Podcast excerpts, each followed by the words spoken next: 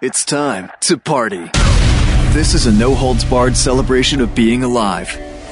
America WK with your friend and mine, Andrew WK, on the Blaze Radio Network. Hello, welcome.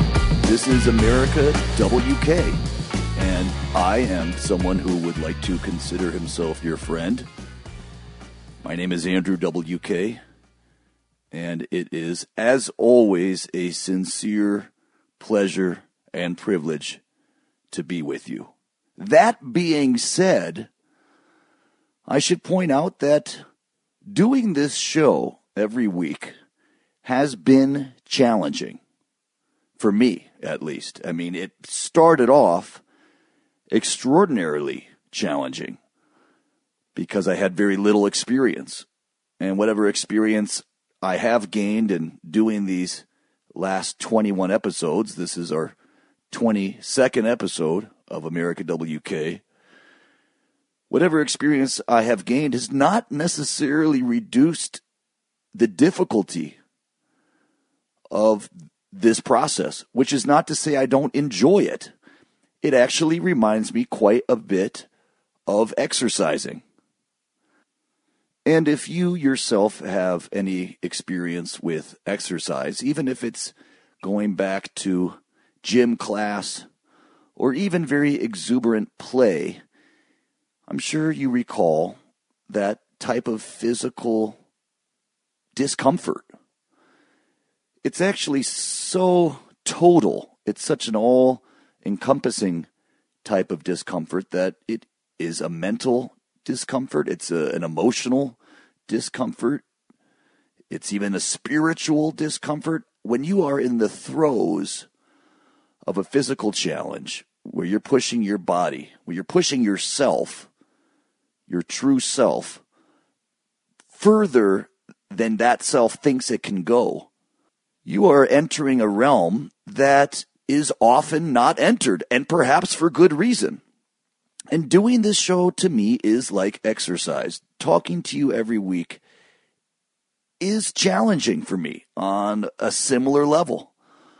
But just like exercise, and just like any type of pain, as we've discussed before on this show, it is overwhelmingly worth it the rewards far outweigh whatever sacrifices or discomfort is involved in this process.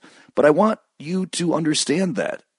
Because if this was easy for me, it actually wouldn't mean as much for me. And maybe it wouldn't mean as much for you. I mean, I think when, when you go and see someone push themselves, I think that means more to the observer or the audience member or the participant. It means more to anybody than going and seeing something that is very easy for someone. Even if they make it look effortless, life isn't supposed to be effortless.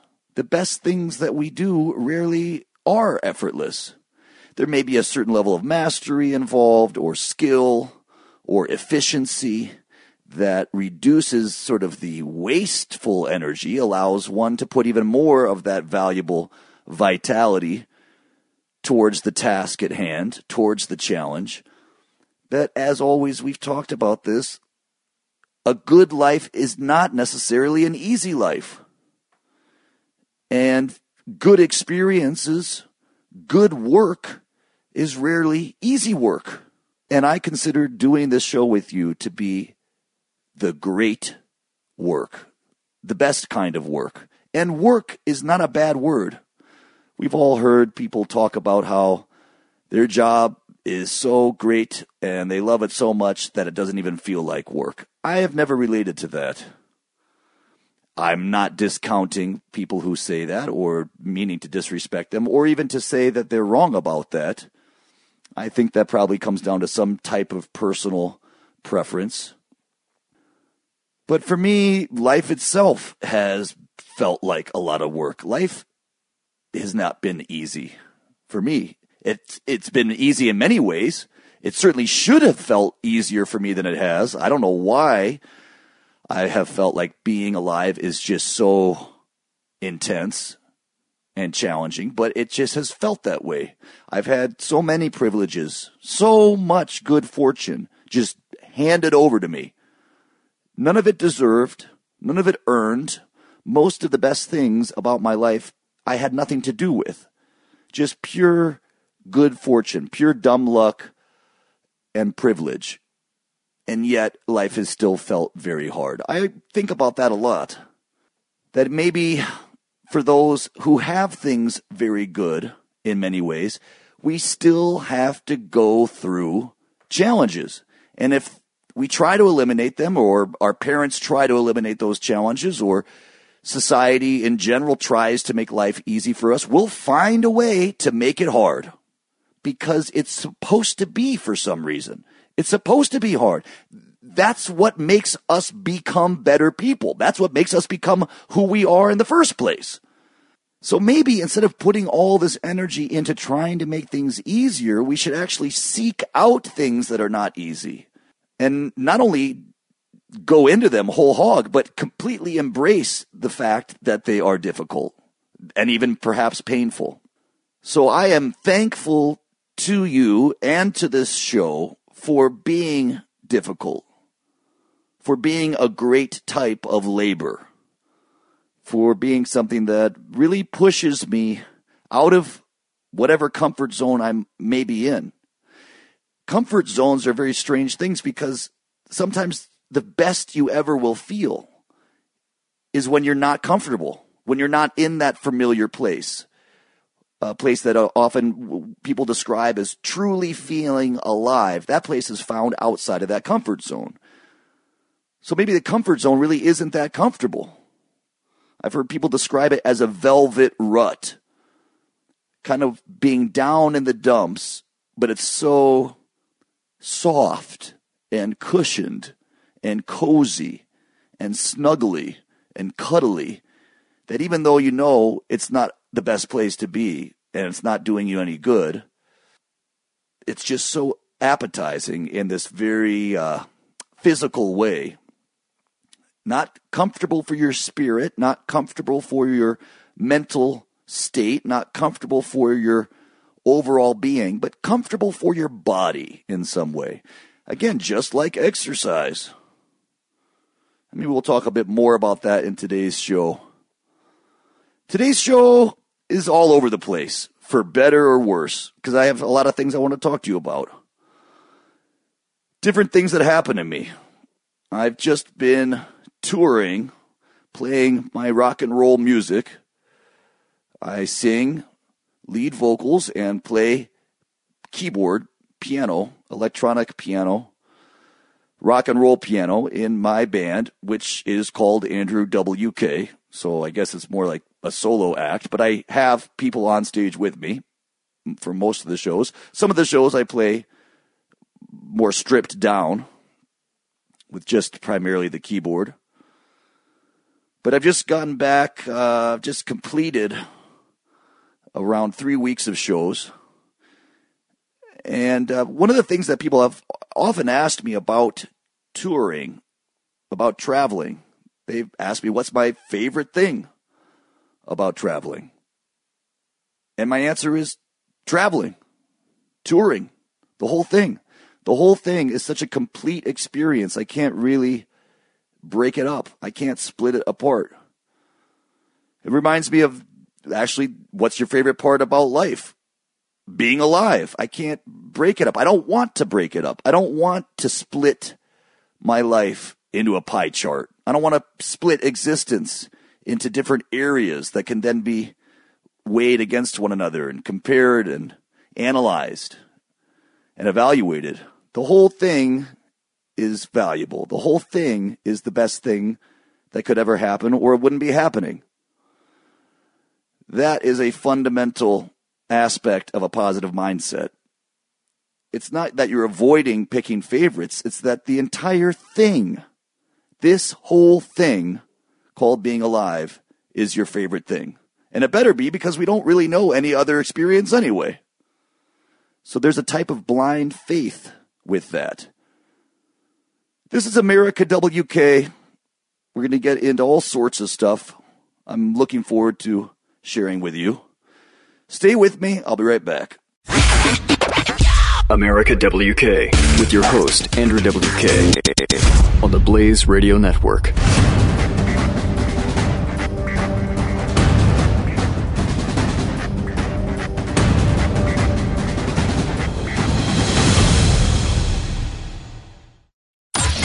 Buck Sexton. It's one thing to say Syria is not our problem. It's another thing to say Syria is not our problem, and oh, by the way, it's not even a big deal. We can do nothing, and everything's just going to get better there. That's just not true. If you say Syria is not our fight, then understand that there's going to be the migrant crisis and vast. We're not. They're not even counting the dead in the Syrian civil war anymore. Have you noticed that? Buck Sexton. Weekdays, noon to 2 p.m. Eastern on the Blaze Radio Network.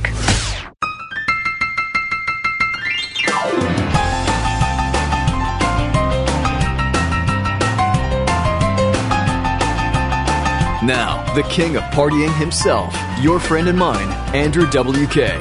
All right, we're back. America WK, Andrew WK here. Very good to be with you. I was talking about how doing this show every week.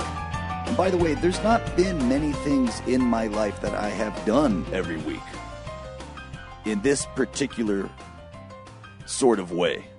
Of course, I've had jobs that I went to every day. I've had activities, I suppose, that were scheduled once a week or twice a week or once every other week, maybe like piano lessons or swim lessons and things like that. But this is sort of like a meeting. I feel like it's having a get together, uh, a time that I set aside to talk with you about life. I've never really had anything like that. I've never really gone, for example, to see a counselor or a psychiatrist every week, as some people do. Um, I've never really gone to church on a weekly basis. I definitely uh, have enjoyed the times I have gone. and some of this feeling I have reminds me of those experiences. Um, maybe it's sort of like visiting a relative or a very good friend on a regular basis where you just have this certain schedule. But there is this this pressure that comes with this show uh, that I, I feel like I owe it to you every week. I feel like you're counting on me, even if you're not. I feel like you are. I feel like I'm counting on me. I feel like the, the network is counting on me. And sometimes I feel like I may let people down, which in a way just is more motivating for the next week. But having this weekly dedicated effort of an event that is ever changing in terms of content and feeling, but always consistent in terms of I know it'll happen next week until it doesn't.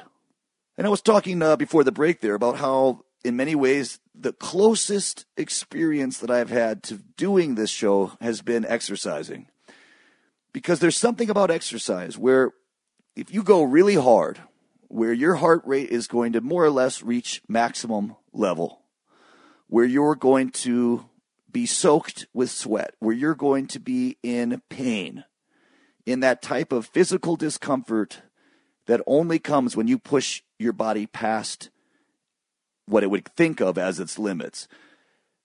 Now, I'm not necessarily sweating. I do tend to break a sweat during our time together on this show. I'm not necessarily proud of that. I just happen to sweat quite easily, I suppose, or it's sometimes rather warm in these confined rooms in which I'm speaking to you from. Uh, but my heart rate probably does get a bit elevated. There's more, it's the anticipation of speaking to you. It reminds me of the anticipation of uh, of even before a concert. My when I play these shows, like I just was telling you, on this recent tour, this recent string of performances, I realized before I go out there that I'm I'm about to enter into this realm where I'll be in in a very large amount of physical pain. And you realize it's going to happen and there's really not much you can do to avoid it because you're not going to not do it for fear of that feeling and you're not going to hold back to avoid that feeling Because with this show, with uh, playing music, with exercise, you just end up getting there. It would almost it would almost take an effort to avoid it, as much as it takes an effort to push yourself into that physical discomfort. But one of the greatest things, once you get going in whatever it is that you're doing, once you take that first step, this inertia takes over, this momentum, like running down a hill. And one of the best feelings in the entire world is that when I'm doing this show with you, or when I'm singing a song, or playing keyboard, or when I'm exercising, there is nothing else really that I'm able to think about in the whole world except that. I mean, talk about being in the present. Of course, we cannot ever avoid being in the present. But there's a type of focus and clarity where, because of the physical challenges, your mind doesn't have the ability to go and wander into many other things. Or if you do happen to think thoughts that are somewhat or entirely unrelated to whatever physical activity you're engaged in in that strenuous moment, it might be very profound. It might have a lot of significance. You might really take note of that thought because it would have to be something quite intense to pop in and manage to catch your attention in the midst of such overwhelming physical strife. In other words, when I'm doing this show, that is all that is happening to me. When I'm talking with you, nothing else exists, for better or worse. I know other stuff exists, but I, I can't think about it. Or I'm thinking about everything in a way. It's hard to describe. But perhaps even better, now that I think of it, even better than that focus, that being in the midst of your own life, even better than that feeling, is the afterglow. And that's what makes all of these challenges worthwhile is the reward of having done it. And it's not just the awareness that you did something hard. You ha- feel fantastic. Even when you feel completely worn out, there's an almost indescribable euphoria that covers your entire body, your entire being, from the inside out and from the outside in. And it's a mix of all kinds of things. I suppose there is some sense of relief. There's a sense of, uh, uh, of, of achievement or satisfaction and having not backed down or given up in the midst of a challenge or discomfort. But it's more than that. It's the feeling of having grown. If there ever was a way to describe it, that's that's probably what it is. It's the feeling of having become more than you were perhaps just minutes earlier. It's the feeling that tells you that doing things that are hard are good to do. And that feeling wants to be so undeniably clear and strong so that you don't doubt it and you remember it so that next time you're about to go and do something that you realize in advance is going to be very hard and very painful and very uncomfortable, very challenging, you know that there's a payoff. There's a real payoff. It's like a bribe. It's like, you know, offering yourself a, a reward, a candy bar for doing something that you didn't feel like doing, maybe. And isn't it strange that there are all these areas in our life, all these things that we don't feel like doing, yet that we actually feel like doing more than anything? On one level, we don't want to do them at all. And on another level, I don't want to say maybe it's a deeper level or a higher level or a level that is more connected to truth. On that other level, we want to do them and do nothing else. We want to only do the things that make us feel like that. Well, I certainly wish for you that at least once a week, if not once a day, if not once an hour, if not constantly, you are able to give yourself some type of payoff like that. Thank you for giving it to me. It's America WK. I'll be right back. A party for being alive. This is America WK With Andrew WK. on the Blaze Radio Network.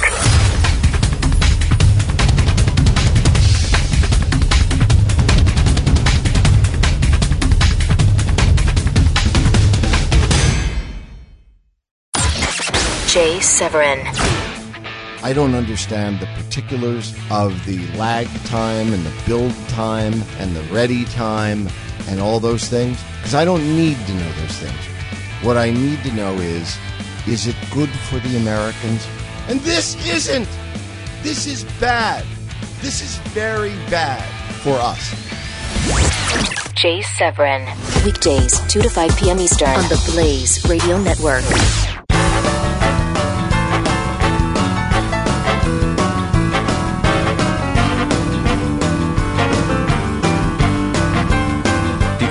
Radio show restoring your faith in humanity through the power of positive partying. This is America WK with Andrew WK. Welcome back to America WK. This is Andrew WK. And uh, just to sum up what we've touched on so far, it's a challenge for me to do this show every week. But as is said about much more daunting tasks, yet still applicable here, it's the toughest job that I've ever loved. And all the best jobs or the best work I've ever done has always been extremely difficult in some way. Emotionally difficult, physically difficult. If I look back at life, it's always been the things that were not easy that were ultimately the most rewarding. And so maybe that can give us a little more confidence, a little more courage, especially when faced with choices as to whether to follow through on an opportunity that might, in fact, be very hard, that might involve a great amount of risk, that might involve a huge potential failure, or some other type of intense encounter with the world, with your life, with yourself. Just remember that even when those things don't pan out or don't go the way you visualized or, or, or, or maybe are just a flat out complete disaster, they're not a waste. Nothing intense and challenging can ever be a waste, no matter what happens with it. And let us use that understanding, that reality, that, that realization, hold on to it, and allow it to bolster us, to push us forward. We don't know how it's going to turn out. We don't have to know. We just know that it will be valuable. I'd say almost any experience in life that's going to push us out of ourselves ultimately pushes us deeper into ourselves. Very strange how those things work. The further you get away from yourself, the further you get into yourself. Well, anyway, thank you very much for doing this show with me and, and, and letting it be that type of experience for me. I, I, as always, sincerely hope that it's giving you some speck of a particle, of a grain, of a shred of good feeling or something useful, even if you completely disagree. I was talking to someone about uh, criticism the other day and how people that don't agree with us, people who think different than us, those are the most important people to listen to. Because at the very worst, we simply continue on thinking what we thought and have our position reaffirmed by considering other positions. But how can we really be so confident in our beliefs if we don't have the confidence to question them? Always question yourself the most, then question others. But if people make you question yourself, then we can be thankful for them, even if they do it in ways that are unpleasant.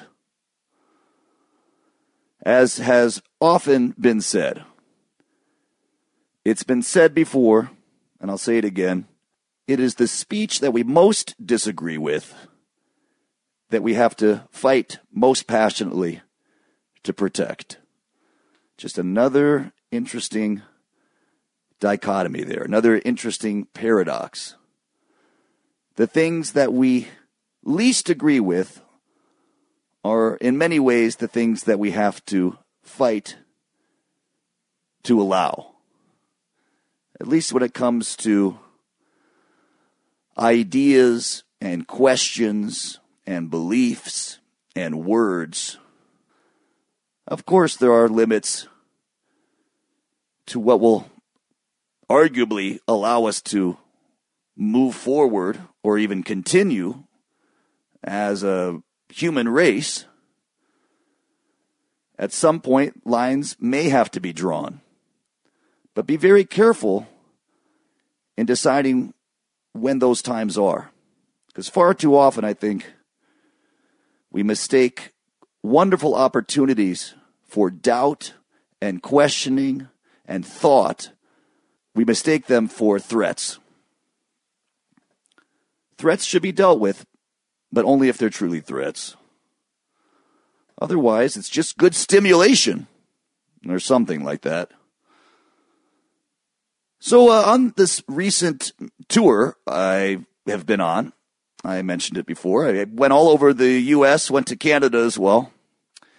And in Canada, in Toronto, Ontario, Canada, I had an encounter, a very disturbing encounter, the likes of which I haven't had in over, gosh, probably 26 years. What was this encounter, you may ask? Well, I was playing an outdoor festival, uh, a beautiful day in Toronto, out on stage with my band. And there's a moment in our show in which I play a brief guitar solo on a guitar that is shaped like a slice of supreme pizza. And out of the corner of my eye, I notice a bumblebee or actually it probably was a honeybee. It wasn't like a carpenter bee. It wasn't the mega fat, super fluffy, uh, pudgy bees. It was one of the more slender, sleek, yet definitely yellowish, orange, and black striped bee. And I don't think I've ever told you this before, but for most of my life, for as long as I can remember, I've been highly allergic to any sort of stinging or biting bug. So that includes mosquitoes, of course, bees, of course, wasps and hornets, uh, spiders, although I haven't been bit by spiders perhaps ever. Any kind of uh, irritating bite. Now, I have many friends and family members that can get stung by bees and eaten alive by mosquitoes and maybe notice a slight reaction, but nothing that, that would bother them, and it usually goes away in a matter of minutes. Well, that has not been the case with me. And the last time that I had an encounter with a bee before this recent time in Toronto was probably when I was about 10 years old. I remember it very well. I was in Michigan where I grew up at my elementary school at the time, which is now since closed. And uh, we were on the playground and we were by the side of the building on a little uh, sort of sidewalk leading up to the school doors, the back doors, on recess, and I was bouncing one of those red dodgeballs, and I noticed uh, as it bounced up on one of the, there was a little bee on the ball. And before I had the time to not bounce it again, I did, which startled the bee and then sort of in slow motion, like a science film or more like a horror movie, I saw this bee commit suicide by stinging me. And it was completely terrifying because most other times before that, uh, when I had been stung, I didn't really notice it. I, I mean, I didn't see it happen. I just felt it. But this one I watched unfold in front of my eyes and my uh, hand swelled up very, very bad. I couldn't even use it. Had to wear a sling, which actually, at the time, being 10 years old, I thought the sling was kind of cool. Well, that was the last time until just the other day when I had this bee encounter. I'll tell you all about it. Come back with me, America WK. You're listening to America WK with Andrew WK on the Blaze Radio Network.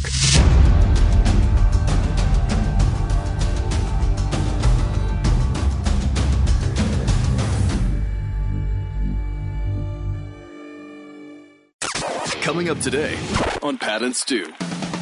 If he's going to run, I think he hmm. might he might do it this week. I mean, it's a good time to get in. Hillary Clinton is now being beaten in I think in New Hampshire by 11 points by Bernie Sanders. Right. 11 points she's losing. Unbelievable. I mean, both sides right now are completely unbelievable. Donald Trump should not be doing what he's doing by every previously considered metric. Still up by 16, by the way.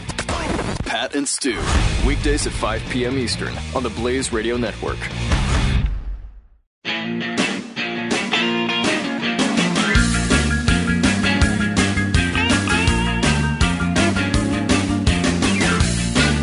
This is America WK with Andrew WK, only on the Blaze Radio Network. Okay, we're back.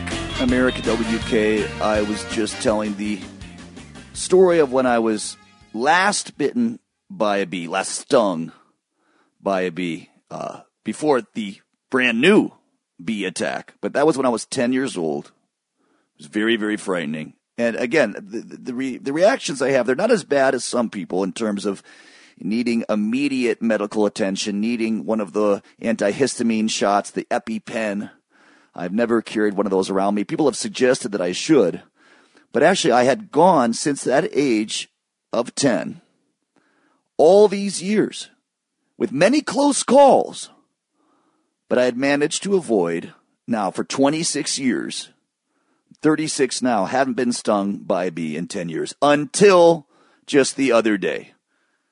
So here I was playing a concert with my rock and roll band on stage outdoors in Toronto, Ontario, Canada. Beautiful day. Great, great crowd, great atmosphere. And during this very brief guitar solo, it's one of the moments I, am I'm, I'm sort of standing a little bit more still. Uh, I'm not thrashing around quite as much as I am when I'm singing or playing the keyboard. The guitar requires a bit more concentration for me since I'm not very skilled at playing it. And I noticed this bee out of the corner of my eye hovering around the fretboard of the guitar and as a result hovering around my hand. And my first instinct was to, you know, dodge and run away from it. But I remember, of course, wasn't hard to realize that I was on stage in front of several thousand people and should try to play this guitar solo. But this bee just wouldn't quit, and I could see it getting ready to land on me. And I couldn't tell if it was already mad, if maybe I had been bothering it earlier during my performance when I was headbanging and whipping my arms and hair around. And so I started to move around a little bit. And of course, the more I moved around with this guitar, the more the bee seemed to get excited or aggravated. So I ran over to one side of the stage, looking like an idiot, all the while not really being able to play the guitar. I mean, trying to play one note, ran over to the other side. This bee wouldn't leave me alone. I ex- got onto a microphone by my keyboard and explained to everyone there, I'm very sorry I'm being harassed by a, a bumblebee or a honeybee. Uh, I don't know what to do here. And I realized I can't go on like this. This is absurd. I mean, here I am. I mean, I don't know how many times the size I am than a bee I mean, how many bees would weigh 220 pounds? How many bees would it take to stack up to reach six foot three, six foot two and a half? I mean, quite a lot. I'm bigger than this bee, yet this bee is bumbling my entire show. And here I am talking about it with you on this radio show. Arguably, the bee is now messing with me uh, at this moment after the fact. The bee won't let me be. So I began to feel very ridiculous that I was letting this tiny bee, you know, get in the way of me playing this guitar solo. So I said, all right, well, whatever's going to happen is going to happen. And of course, there's a lot of adrenaline going through me. I felt rather invincible. Performing gives you this power. It's, it's an incredible feeling. And so I played the guitar solo and just figured whatever was going to happen was going to happen. Now, I don't recall at that moment being stung or anything else. I finished the, the, guitar solo and went on and played the rest of the show. Well, later, much later that day, after having been outside for another eight hours or so, and even playing another concert that same day, all outdoors. I finally got back to the hotel and I noticed a big bee sting on my arm. Couldn't believe it. I was most shocked because I didn't recall when this bee had bitten me or stung me. I actually went back and looked at some photos that were taken earlier that day at the show, and I could actually see where the sting happened. I could see the sting there earlier the day. I never even noticed it. There was so much adrenaline, so much excitement, so much distraction, but also a lack of allergic reaction, at least in terms of how I used to react when I was stung by, by bees, going back to age 10. And I thought, well, this is great. I've kind of outgrown uh, this bee allergy. I mean, it definitely began to swell. It was my arm got very hot. Could feel the heat actually emanating if you held your hand an inch over the skin. It was really hard. There was like a, a hard center, and all the previous bee sting memories going back even before age 10. I remember all of them. The other time, I was probably about four years old, and I was at school again, different school. This one was in California, and I was playing with a jump rope, and a bee landed on the jump rope, and I kind of like smacked the jump rope on the ground before I knew what I was doing. The bee stung me. Again, really bad swelling. Really bad. And a lot of pain. Well, this time there wasn't so much swelling. This time there wasn't so much pain. But a very strange thing happened because that night in Toronto, just the other day, after having been stung by this bee, I went to sleep in the hotel room, in the hotel bed, and then proceeded to be bit by something else three or four more times. I thought it was a mosquito, but it could have been bed bugs. My point is, all of this was so distressing in the most trivial and stupid way. Because you realize here you are, again, a full sized human being whose entire life for, for these hours was being disrupted by the smallest animal. This is America WK. We're talking about bug bites. Don't go away. This is America WK, hosted by your friend and mine, Andrew WK. Only on the Blaze Radio Network.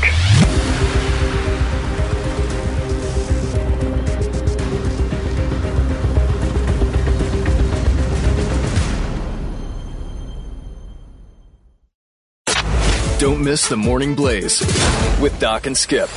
Neighbors say that the hot headed fountain was seen leaving her home on a bicycle before they started smelling smoke a few minutes later. Though the neighbors tried entering the home to put out the flames, they were no match for the locked doors and were forced to call authorities. Fountain rolled back home while the fire department was extinguishing the problem, but Cinderella, the arsonist, just watched in awe and didn't say a word. The Morning Blaze with Doc and Skip. Weekday mornings, 6 to 9 Eastern on the Blaze Radio Network.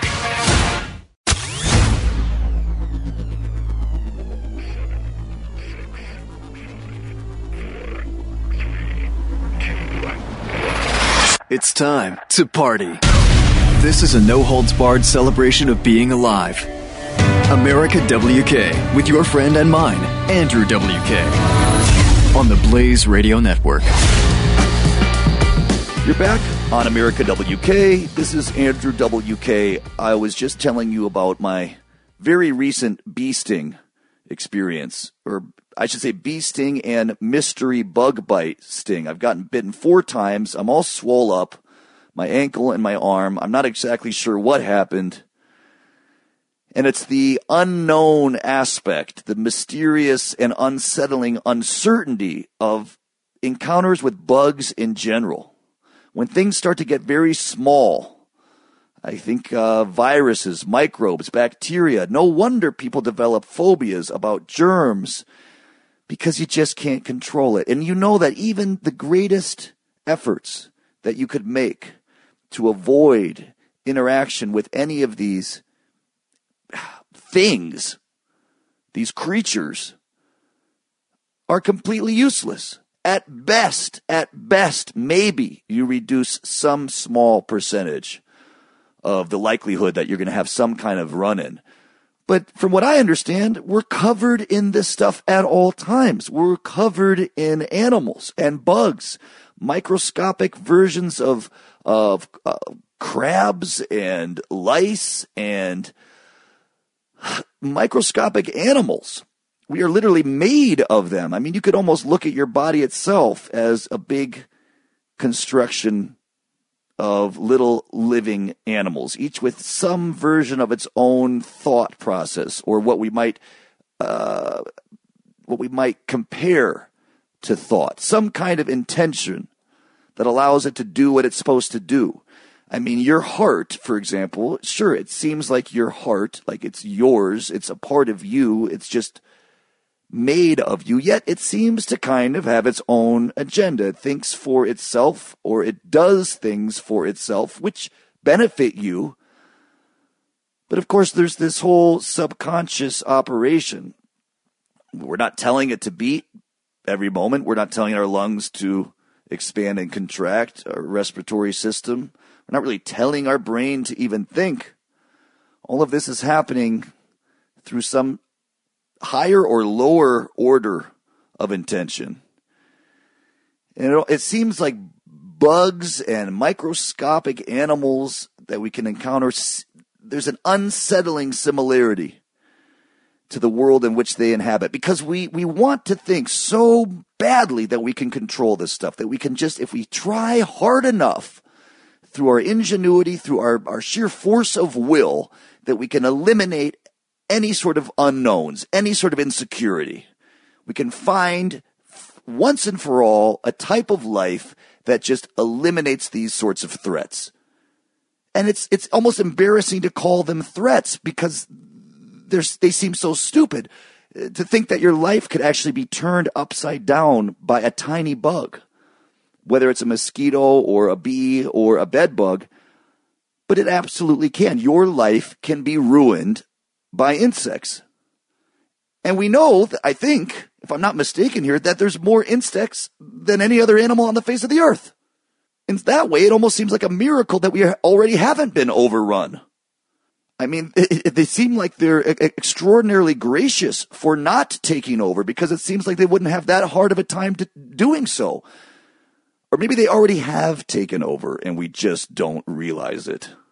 We like to think that we're running the show, but perhaps we're not. And perhaps it's that humbling, almost humiliating feeling that comes when you realize you're more or less powerless up against the smallest of foes.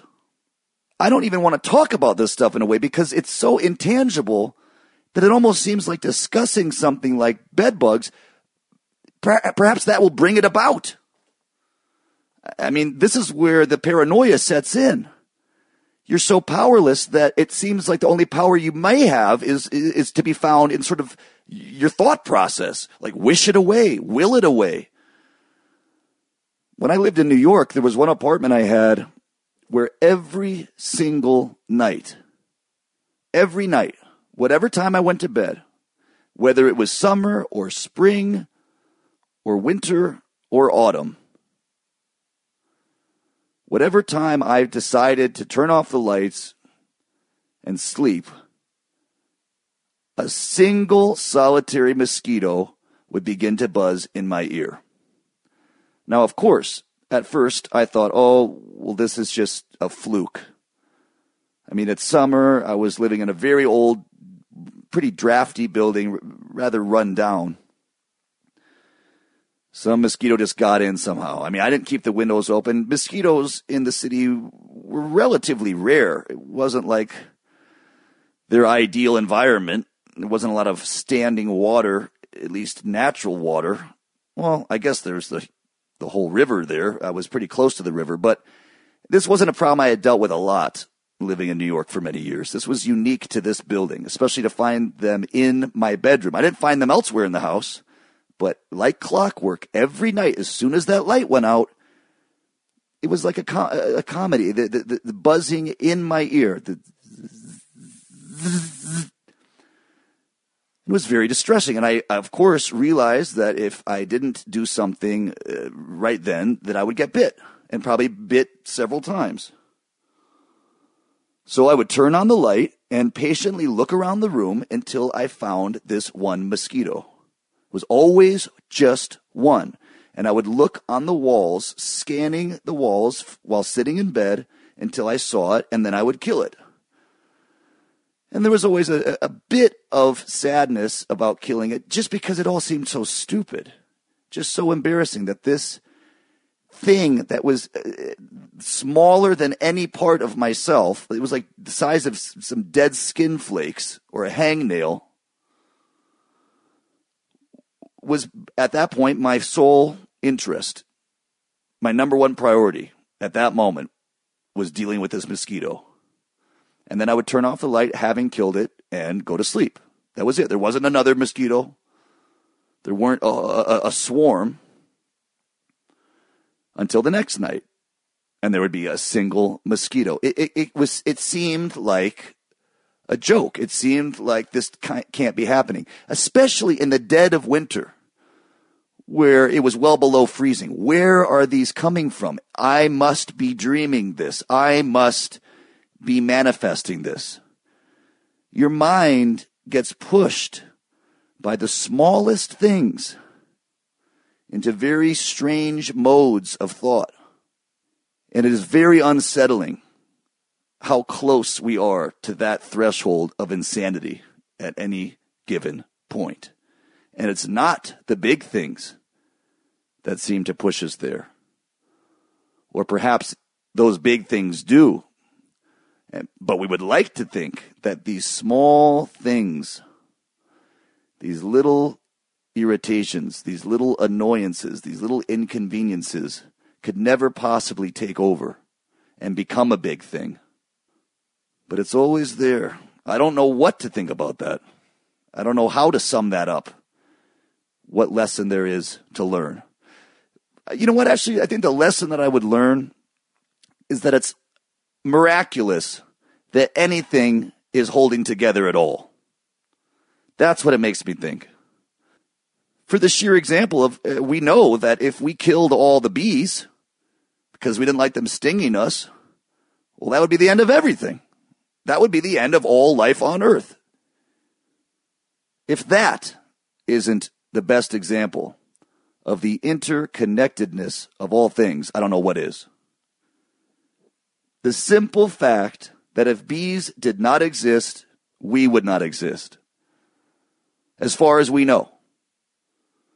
And it doesn't matter if you're an environmentalist, it doesn't matter if you are a tree hugger, if you care about bees or not.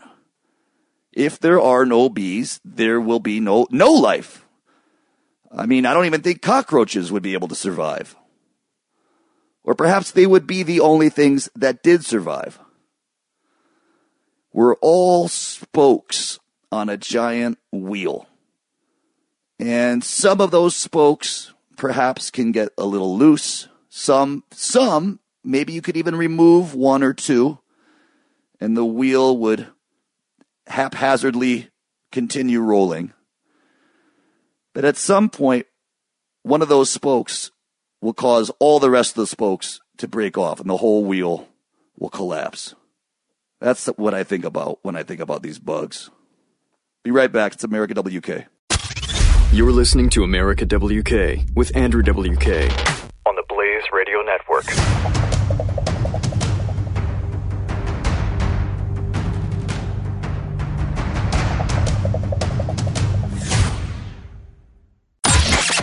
Chris Salcedo. They are holding up these vaunted rules inside of the U.S. Senate, which Harry Reid broke a long time ago. And the fact that uh, Harry Reid was willing to flush 250 years of precedents down the toilet for his extremist Democrats, that ought to tell you something that it's a new day in America and that perhaps it's time that you have been given the, the reins of leadership, Mitch McConnell. You ought, to, you ought to at least do the same. Chris Salcedo, Saturdays, noon to 3 p.m. Eastern on the Blaze Radio Network.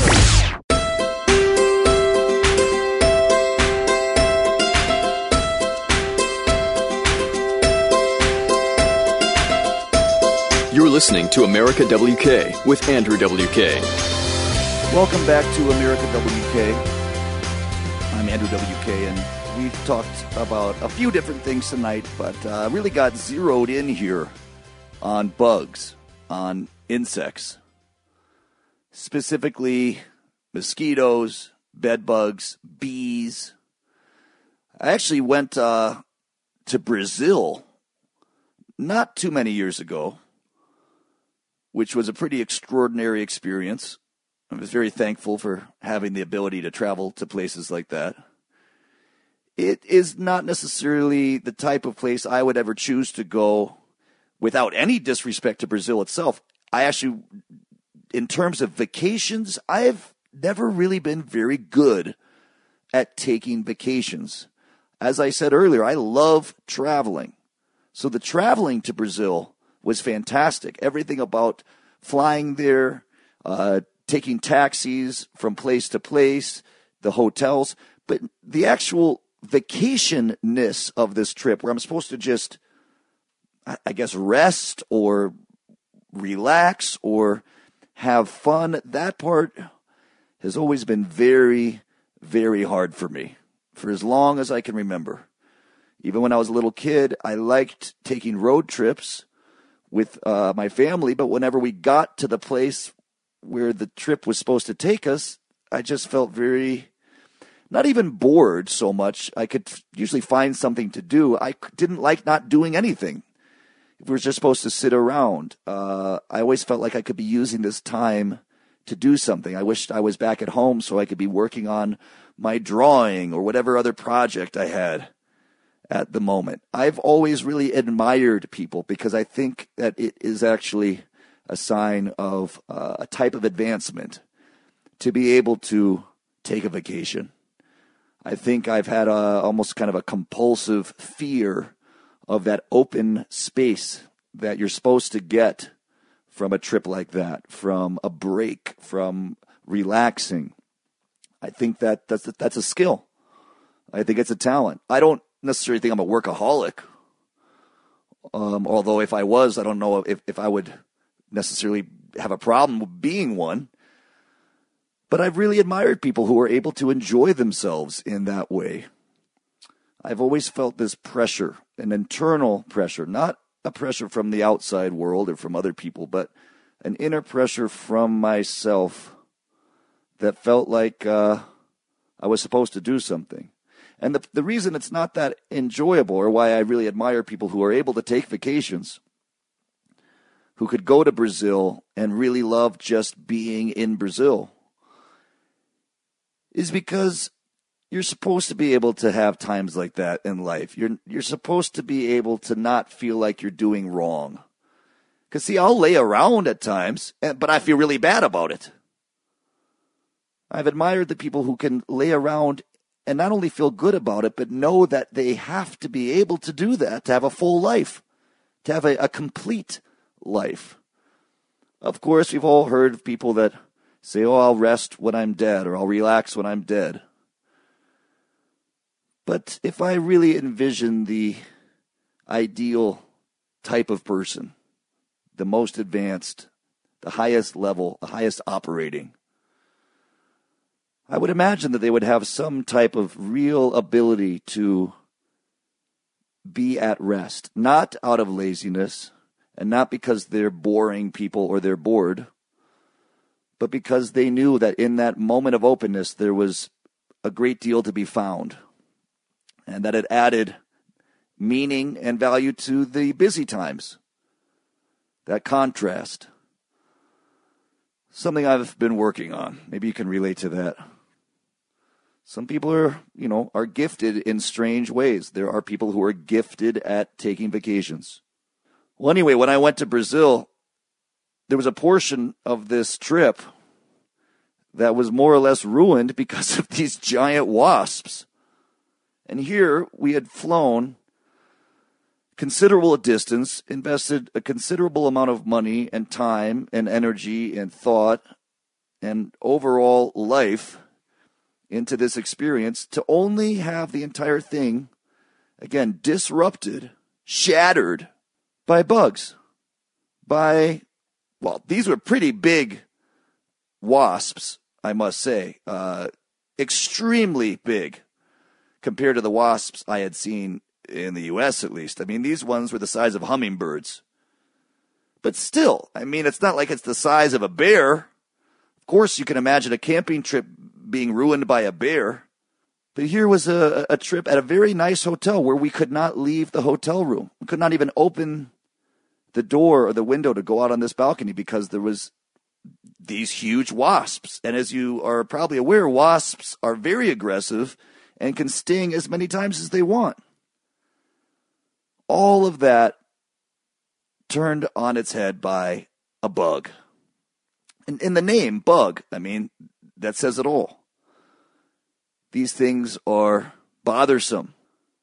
They are beyond an irritation or an annoyance or a, or a, they, they, they, they do more than just bug you. It's the frustration that something so small could have such a big impact.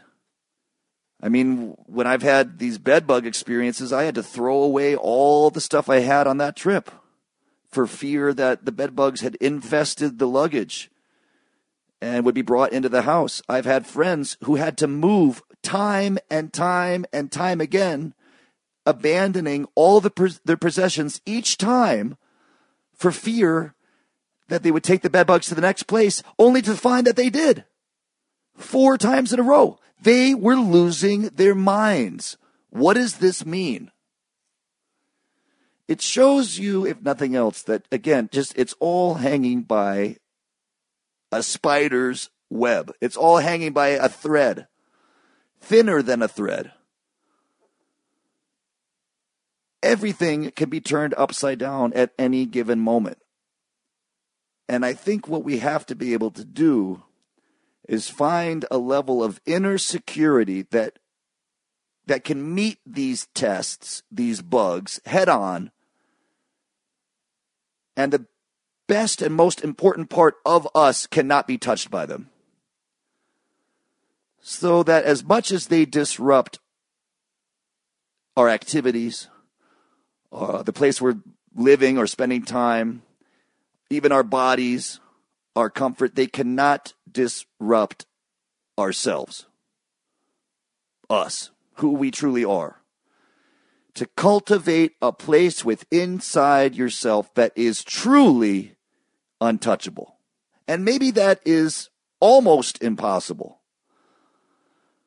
But maybe that's what all these things are supposed to ultimately do for us. They're not supposed to drive us crazy. They're supposed to drive us to build within ourselves a place that is invincible. Not that we are invincible, but that our spirit is. The deepest part of ourselves cannot be reached by these things.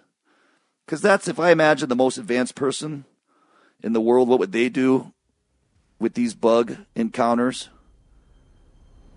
It would just be another test to them. It wouldn't even phase them. It might bother them the same way it bothered me, but it didn't bother who they really were. They were able to withstand anything the smallest bug to the biggest natural disaster. It's definitely something to shoot for as we go throughout life. Let all these experiences motivate us to build that. America WK, I'll be right back. A party for being alive. This is America WK. With Andrew WK. On the Blaze Radio Network.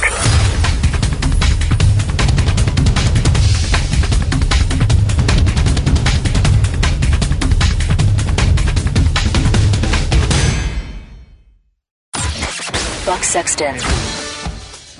Even left wing foreign policy analysts have admitted, at best, at best, is a very mixed bag. And the rest of us who are honest and don't have any uh, political allegiance to the Democratic Party say this is an obvious an obvious capitulation and a disaster, a slow rolling disaster in the making. This is kind of a slow motion train wreck of a deal. Buck Sexton, weekdays noon to 2 p.m. Eastern on the Blaze Radio Network.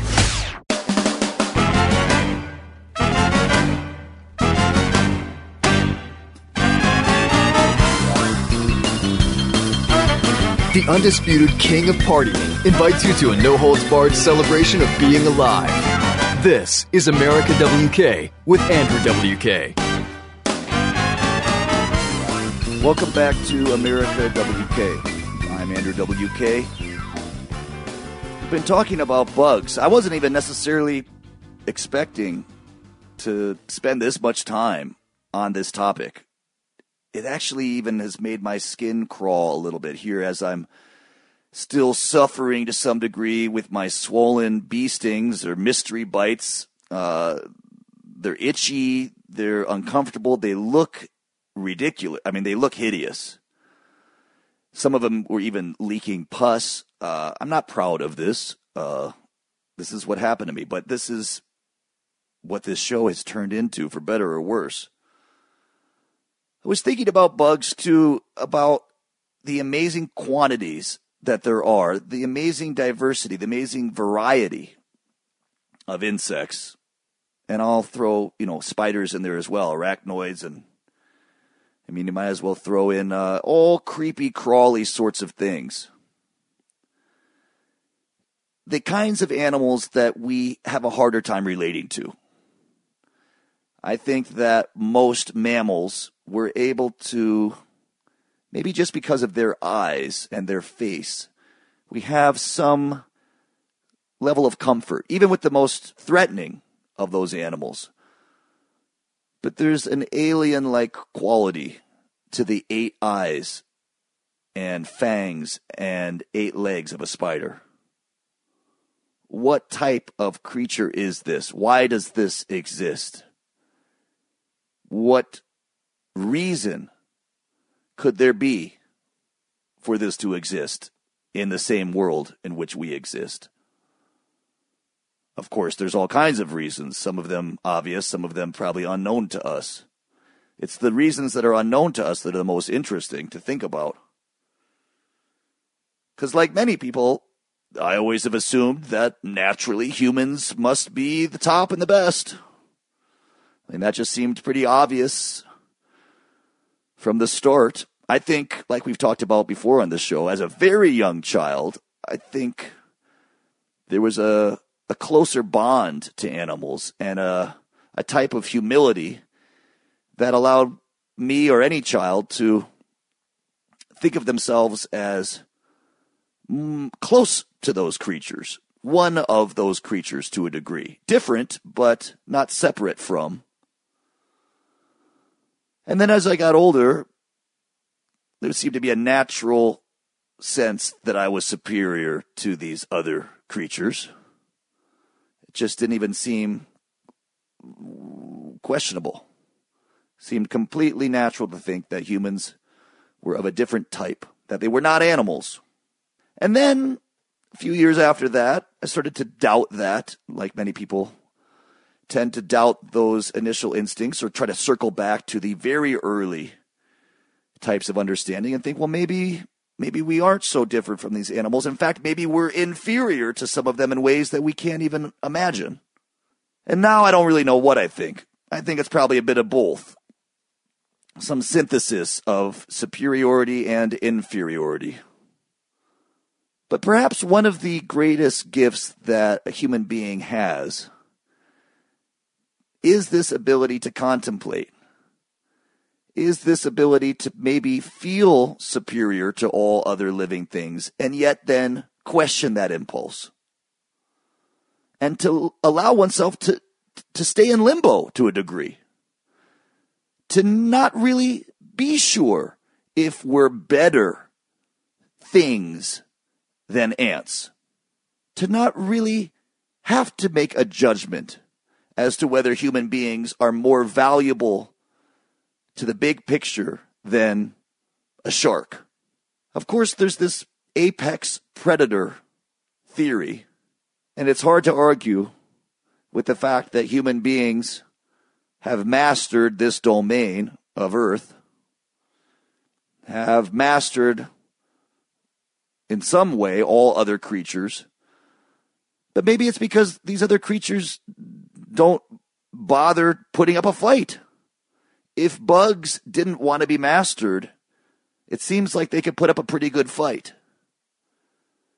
And could we even really master them anyway? the experience we've had with DDT in you know not so many years gone by we did wipe out a whole bunch of bugs and started to wipe out a whole bunch of other stuff too we seemed to learn pretty quickly that maybe thwarting whole categories of animals wasn't really in our best interest and as we've watched the decimation of natural habitat for all kinds of other animals we start to wonder what unknown impacts that will have. And how could an apex predator, or let's say the smartest animal, end up destroying animals in a way that might even destroy itself? Is that not perhaps proof right there that we're not the smartest animal? Maybe it's these, these other animals that aren't destroying anything. Maybe they have it figured out maybe the harmlessness of so many other animals is something to really take note of. And this is not said from a pacifist point of view. This doesn't have to be interpreted as an environmentalist state of mind. This is common sense. Maybe there's a reason that other animals don't do the things that we do. Maybe it isn't because they couldn't do them, or maybe it they could do similar things in their own way and they choose not to, not out of ignorance or lack of ability or lack of organizational power, but because there's some deeper understanding that maybe they have as a second nature. Do we have that? Do we have that type of inherent common sense? We would have to uh, uh believe that if we killed everything, in one way or another, it would have to have some kind of negative impact on ourselves. And I'm not saying we are killing everything. And I'm not saying that even when things die away, that it's necessarily all due to us. That's not what this conversation is trying to get at. It's simply trying to observe these other creatures and consider what intelligence they possess. Intelligence that may be of an, an entirely different sort a type of intelligence that we can't even really imagine. Doesn't mean it's more advanced. It's just alien. There's aliens living with us on this planet in terms of our understanding. This, of course, was brilliantly illustrated in several books by Douglas Adams. The Hitchhiker's Guide to the Galaxy, So Long, Thanks for All the Fish, some of which I attempted to read as a very young person, uh, mainly attracted to their covers, the beautiful cover illustrations. I really liked that uh, green ball character uh, and the lettering and the thumbs up, the hitchhiking hand. But one thing, of course, that was uh, very striking among many things was the idea that mice were in charge of everything. And part of their brilliance allowed them to be in charge unbeknownst to us. Very inspiring, these types of thoughts. Not threatening. They're inspiring. They're not upsetting. They're not even absurd. There's real value in this type of consideration. At least I think so. It's America WK. I'll be right back. This is America WK with your friend and mine, Andrew WK. Only on the Blaze Radio Network.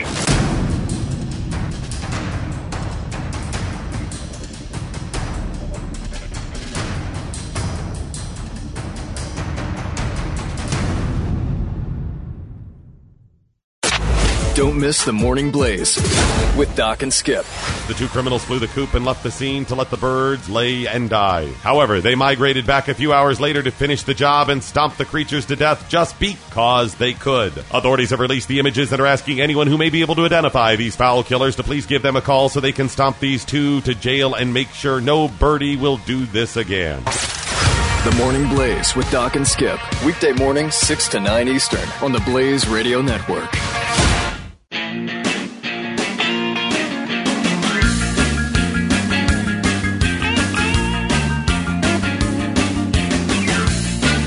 This is America WK with Andrew WK, only on the Blaze Radio Network. Okay, thank you for coming back with me to Andrew WK's America WK show. Today's show has bugged me out, given me the willies, given me a creepy, crawly feeling, but it's good. It's made me think long and hard about insects and what they might represent, what they might symbolize, what they might signify, what they could teach us, or what they can inspire us to do. Because these little things can have great power in unusual and unexpected ways. Not all power comes from physical strength or size. Not all power comes from intellect not all power is even des- describable at all. It manifests in alien ways, in strange, dreamlike ways. I can imagine millions of years ago, before many animals walked the earth, before humans existed in any version, where there just were monstrous bugs, insects, in fact, they couldn't be called bugs back then because there was nothing for them to bug. There was no humans for them to annoy. And I'm sure they were as happy as they ever could be. If they even can experience emotions at all, they may be advanced beyond emotion, if there is such a thing. And in a much darker way, I can envision a nightmarish future possibility. However many years from now, where perhaps humans and most animals are also vanished from the face of the earth, and once again bugs claim the domain as their own. Would they even notice that we had gone? At first, I would think no. These bugs wouldn't even care. But that seems a bit cynical and a bit negative. Because as much as humans seem separate and apart and removed from nature and from insects and from all these other areas of life forms, we know that in some way, perhaps beyond our understanding, at times. We are invaluable and we are as interconnected as anything else.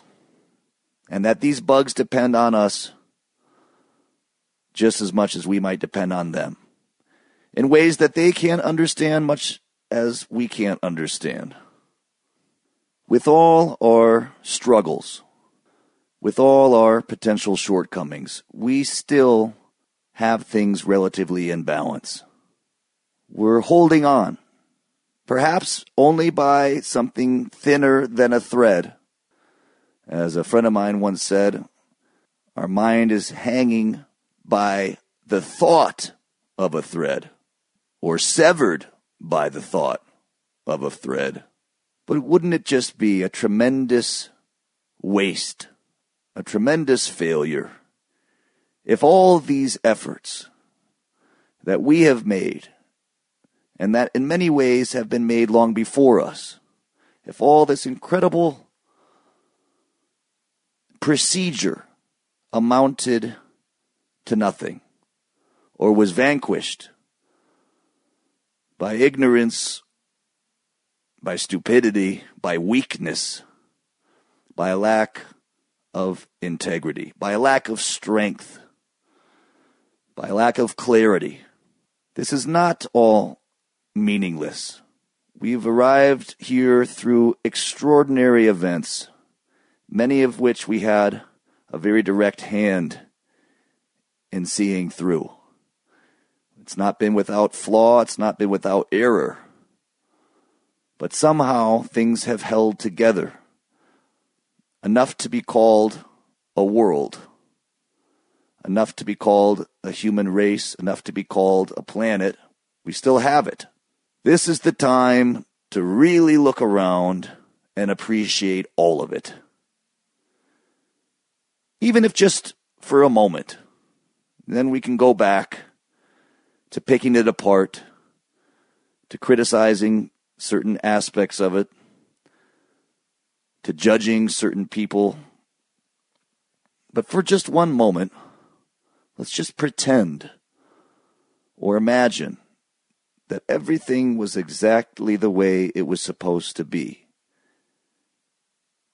In a way that defies logic, that defies common sense, that defies reason, but just allows us to experience the totality of all things as they are right now as somehow meaningful and good. Doesn't mean they can't be improved. It doesn't mean they can't be solved. It doesn't mean there aren't vast areas that we need to address. But let us be thankful for all that has happened that has allowed us to have anything at all here now. For every bug, every other creature, every extraordinary expanse of time that has led to us all being here in this state, in whatever state that we may be in. Let's not judge it as good or bad, let's judge it only as being. It is good to be with you once again for this show about bugs. It's America WK. I cannot thank you enough for talking with me again today. Stay strong. I love you. Talk to you next week. This is America WK, hosted by your friend and mine, Andrew WK. Only on the Blaze Radio Network.